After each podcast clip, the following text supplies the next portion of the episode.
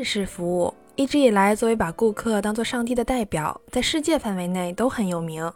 甚至不只是服务业，日本的所有公司只要是与公司外的人有接触的岗位，都会接受专门的培训，包括职场敬语的使用、握手和交换名片的姿势、鞠躬的角度等等。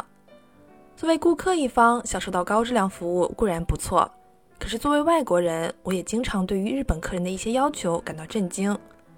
这就要说到日本的一个节目组，走到街上采访各种各样职业的人，专门询问他们：“你工作要做的事情中最讨厌的是什么？”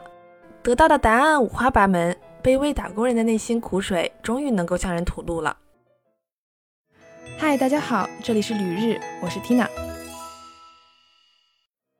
我是无比畏惧职场境遇的缇娜。首先啊，我们来讲讲图书馆的工作。对于日本的图书馆，我一直觉得有一点特别好，就是他会给你免费包书皮儿。这对于懒惰又手残的我来说，真的是神仙服务。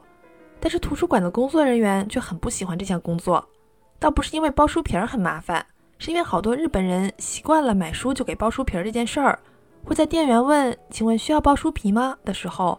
以一种理所当然，这你还要问的态度回答啊，当然了，这会让店员感觉到有一点点伤心，因为有很多人是不要书皮儿的。回答采访的小姐姐一脸委屈地说。另外，节目组还采访了在卡拉 OK 工作的店员，我原来都不知道，原来在卡拉 OK 工作这么辛苦，不仅客人走后要收拾房间里的一片狼藉，唱歌的时候房间一片黑暗，酒水饮料还经常会洒到地上，黏黏的。更恶心的是，会有醉酒客人的呕吐物。但即使有这么多闹心的工作，卡拉 OK 小哥最讨厌的还是被醉酒的客人拽着唱歌。事实证明啊，醉鬼不分国籍，喝多了的日本人也会拽着店员说：“唱一首就一首，你今天不唱就是不给我面子。”而且据倒霉的日本小哥说，这种事儿至少一周得有个一次。为了不让客人下头，他每次只能硬着头皮唱一首，而且他每次都会选择唱同一首歌。久而久之，这首歌就成为了他的保留曲目。而他喜欢的这首歌的名字叫做《花》，花朵的花，是首我没有听过的日语歌。大家如果来到日本遇到一个叫做森谷的店员，可以问问他会不会唱这首歌，礼貌请求，说不定能合唱一首。接下来，咱们把目光聚集到咖喱店。虽然咱们会把日本的咖喱称为日式咖喱，但是据我不太敏感的舌头品尝来看，日式咖喱和中国的咖喱味道挺像的。感觉都是超市经常能买到的那种咖喱块煮出来的味道，但是日本的咖喱店好多都是印度、尼泊尔人开的，似乎印度的咖喱辣度会分得很细，甚至有的会分十个等级。倒不是说印度人都极能吃辣，以我的经验来看，一到三级是不辣，甚至是甜口的，逐渐往上辣度才会一点点增加。不过这种分级制度可苦了咖喱店的服务员，因为要说明清楚到底有多辣，实在是太难了。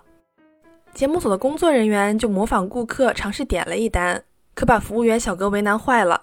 小哥绞尽脑汁的解释，辣度三的话，不能吃辣的人勉勉强强还能吃；辣度五的话，大概一勺下去就打没了。结果节目组的人说：“我觉得我自己还挺能吃辣的，那我五行不行啊？”小哥心里想的是：“你行不行？我哪知道啊？”但是嘴上说的却是：“因为每个人对辣度的忍耐程度都不一样啊，所以很难讲。”节目组的人又问：“那你吃辣度几啊？”小哥也是实诚，说自己吃七或者八。于是又产生了新的问题：“那辣度七有多辣啊？”到这儿，小哥脑子已经不转了，回答说：“那相当辣了，街边一般的老太太吃一口就不行了。”事后采访的时候，小哥说：“日语里也没有能形容辣度的词啊，所以真的很难说清楚。不过这个可能更多的是饭店管理上的问题。”从顾客的角度来看，问清楚这个菜到底有多辣也很正常。而在不常吃辣的日本，把辣度分为那么多等级，还不提供一个可以品尝的样品，顾客和商家之间的矛盾最后都转移到了可怜的打工人身上。唉，最后啊，我也得承认，来到日本两三年，我发现我也有点被日本的服务惯坏了。虽然我还说不明白日语，但是我现在进到一个商店里，如果店员没有用那种我听不懂的高级敬语的话，我的心里也会咯噔一下。心里会一闪而过，这个人是不是没有那么尊敬我呀？